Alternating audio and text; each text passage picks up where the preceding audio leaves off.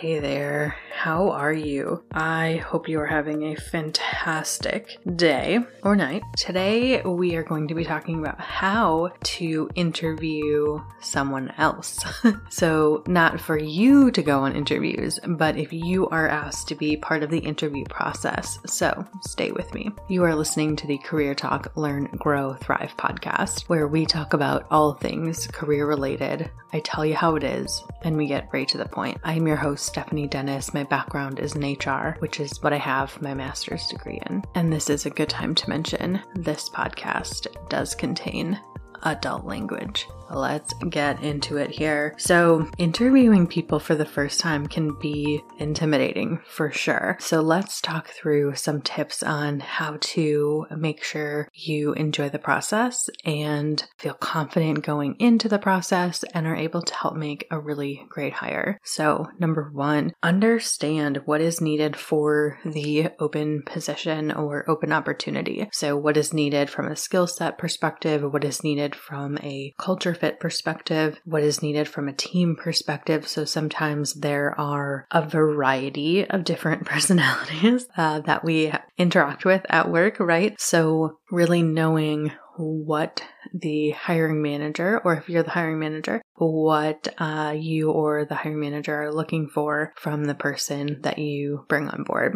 Number two, assess for culture fit. So ask specific questions that are going to relate to the company's culture, the team culture, the environment, to make sure that it's going to be a good fit. Oftentimes you hear, especially in like the startup world, right? Work hard, play hard. That usually is just code for, we have a lot of shit to do and not enough people, but you know, uh, we have happy hour at the office, which no shade, like, you know, I think a lot of the, a lot of startups make really great culture, and then some have, you know, areas for opportunity. But if there is a lot of work that needs to be done, maybe there's too much work and not enough people, right? So maybe you can ask questions around, you know, tell me about a time where you had more priorities than you had time to do. How did you prioritize and how did you go about making sure you're still meeting the deadlines you needed to make, or, or something along those lines, depending on what the culture is, right, that you're trying to assess for.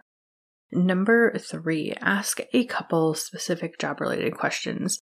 So oftentimes when we're interviewing, we go over someone's background, we try and get an idea of who they are as a person, what they're looking for, if we're going to be a good fit, if it's a culture fit. We also want to make sure, especially if you're not a recruiter, right? So recruiters kind of keep their conversations high level. And there are some job specific questions that we ask on the recruiting side, but oftentimes we don't know enough about all of the roles that we hire for to do those deep dives, right? So trying to have a couple of questions that are specific to the job to make sure the person actually knows what they say they know. Uh, it's really easy to put a bunch of shit on a resume, but do they actually know what they're talking about?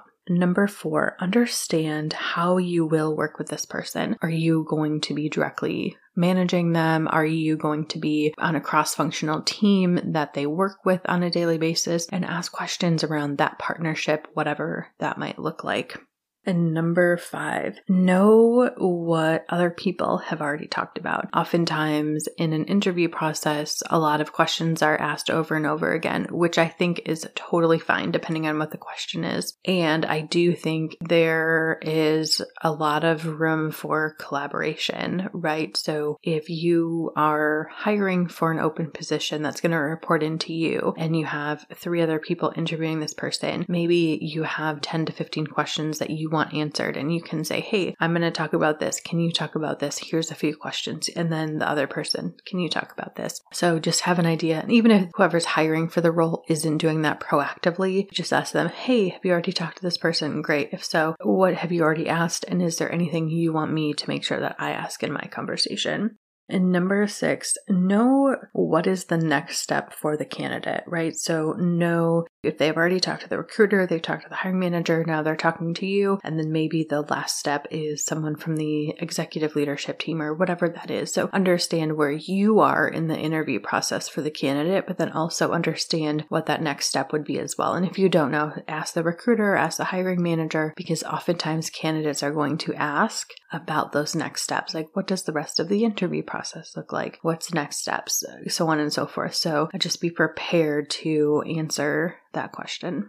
Number seven, leave some time to answer any questions the person might have. So oftentimes you'll go through, you know, your spiel, your questions, and you want to make sure, even if it's only five minutes, um, make sure there's a little bit of time for that person to ask a couple of questions, and then of course also time for you to answer them.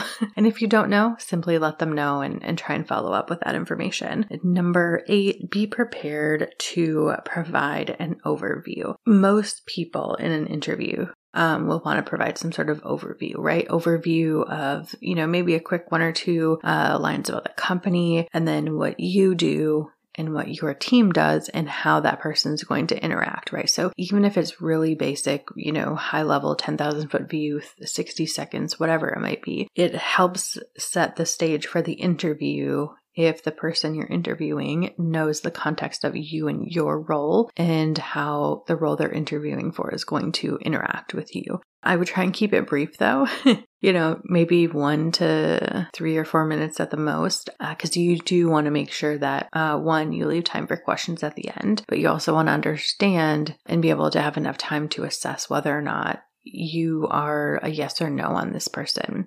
Number nine, if you are not the hiring manager, make sure to connect with them and see if there's anything that you need to specifically be assessing or asking. So sometimes a situation may arise where the recruiter talks to the candidate, then the hiring manager, and the hiring manager may have concerns about a particular thing the candidate said. So they may not be proactive, but if you reach out and be like, hey, is there anything you want me to specifically ask or follow up on or dig deeper into, any concerns you have, then they'll be like, oh yeah, actually they said such and such. Uh, it would be really great if you could dig into that a little bit more. Number ten, we're assessing for team fit. I know I mentioned culture fit more broadly earlier, but really specifically on the team as well. Again, that kind of pulls in the different personality types, right? What personalities are on the team? What type of personality do we need on the team to help balance maybe a little bit better? That sort of thing. Number eleven, remember, it is a conversation. And I laugh because understandably so, I feel like people have a lot of nerves going into an interview. I get nervous going into an interview, especially if it's something I'm really, really excited about and something I really, really want. I will catch myself talking really fast and, you know, taking deep breaths because I'm talking too fast and running out of air.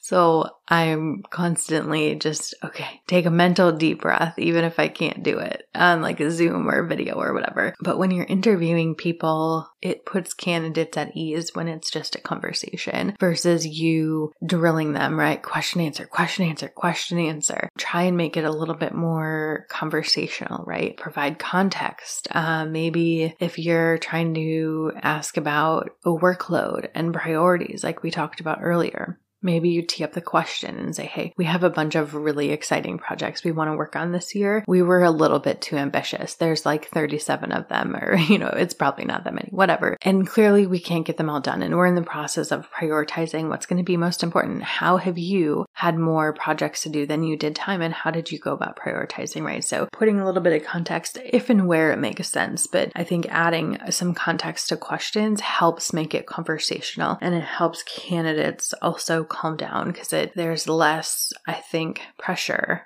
And while it is structured, it feels like it's less structure, right? Number twelve, thank the person for their time. If you have ever spent a decent amount of time interviewing and really making sure you're finding the right fit for you as on the candidate side, you understand how draining it can be to be in interviews and how time consuming it can be. So thanking a candidate for taking the time to interview with you is really important. Number thirteen, be authentic and be transparent. I like to give people some insight into the good, the bad, the ugly, right? The good, the great, the bad, the ugly, whatever the phrase is. You know, some challenges, and I kind of have a more specific structure that I've gotten accustomed to. When I talk to candidates, I talk to them about the company, I talk to them about the team and who they're going to report into and what the broader team looks like. Then I talk to them about the role, and then I dive into what we need from the person we hire. And so when I talk to them about the role, I talk to them about what they're going to be working on, some of the challenges they're going to face. When I talk about what we need from the person we hire, there's usually some, you know, transparency around insight into maybe why other people haven't worked out, right? So I, tr- and I phrase it in a very, you know, straightforward kind of way. You know, recently I've been working with startup organizations, right? So I'll say, hey, we also need someone who can thrive in a very fast-paced, quickly growing company. As we grow, we have a lot of change. So someone who can ebb and flow with those changes, right? And oftentimes change is really hard for people to adapt to. Especially, especially in the startup world where things may change daily, weekly, hourly, who knows? That's the beauty of the unknown, right? So be authentic, be transparent, frame it in a positive way, but also we don't want to interview people and then have them start and say, whoa, this was nothing like what I was told in my interview process. Um, that does no one any good because that person's not staying. They're going to leave and you're going to have to interview all over again. And number fourteen, take notes. Unless you have a photographic memory, take notes. It could be notes on things that they said. It could be gen- more general notes like pros, cons, right? Positive, negative, uh, concerns, wins, challenges, things they've overcome, like whatever it might be. I take notes more of like, I have my specific questions and then I try and take notes on pretty much everything that they're saying. So when I go back to reference that candidate, I can basically read through the conversation, right? Other people don't like to do that, I, which is very valid. Uh, it's like kind of hard to do as well. I just, I don't have the best memory. So I like to have basically all the conversation um, noted, but I've also gotten really good at putting my phone on mute so I can take those notes and then coming off mute at the right times so they don't hear me just clicking away at my keyboard because that can be really distracting for candidates too. So however it makes sense for you, but just take notes because people are going to ask your opinion and it's not going to be acceptable if you're like, well, I forgot. Like you were part of the interview process for a reason, right? So we have to take it serious and take notes. Number fifteen, listen. This is pretty straightforward, right? Listen, you ask questions, listen to the answers. And if there's something you don't understand or if you need clarity, ask a follow-up. Don't be afraid to do that. Number sixteen, be inquisitive. I mentioned this in a, a couple podcasts ago uh, when we talked about communication, but being inquisitive and genuinely caring about people and asking them questions and really, really makes an impact. You know, I was in an interview, like I was being interviewed and not too long ago, and the person asked me, you know, tell me about yourself. Like, what do you enjoy doing? And I had explained that I love yoga and, you know, I have a dog and she takes up a lot of my time and, you know, non-traditional yoga. And I was just explaining a couple of the things I enjoy doing. And he goes, Under, like, untraditional yoga, what does that mean? And so we got into this really awesome conversation about, I do yoga through uh, the Underbelly app, uh, Jessamyn Stanley so far. I think they've alluded to maybe adding in some other yoga teachers, but I don't think they've done it yet. Jessamyn Stanley is a yoga teacher and she is in a bigger body and she will very consistently in her yoga practice say, hey, if you're doing this particular pose, you know, move your belly this way or move, spread your legs this way so it's more comfortable. Uh, your body might be comfortable doing it this way or this way or this way. So there's one pose Uh, that it's like, okay, here's the pose, like whatever it's called, right? And then she's like, but depending on your body type, here are three other options that might also feel really good. So, and I say that's like non-traditional yoga because I don't, I've never seen anyone teach like that before. Um, I've just seen what is usually in all of the magazines and whatever. I don't really know what else to call it, but he asked that question. So we got into this awesome conversation about it. So just being inquisitive, and it doesn't have to be about someone's personal life, right? It could just be about, you know, maybe Maybe they mentioned a cool project, like dig into that, just be genuinely curious. And number seventeen, be conscious of time.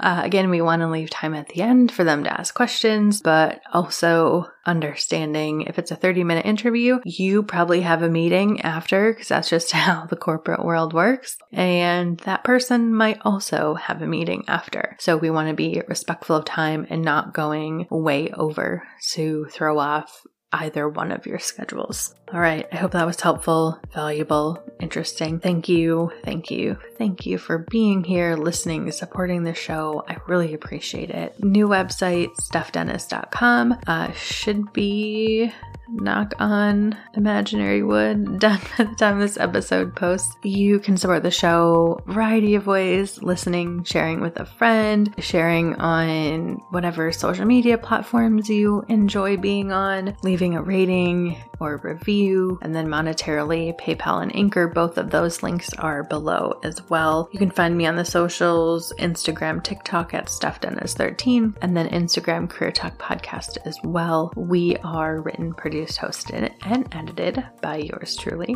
You are so wonderful and so amazing. I hope you have a beautiful rest of your day.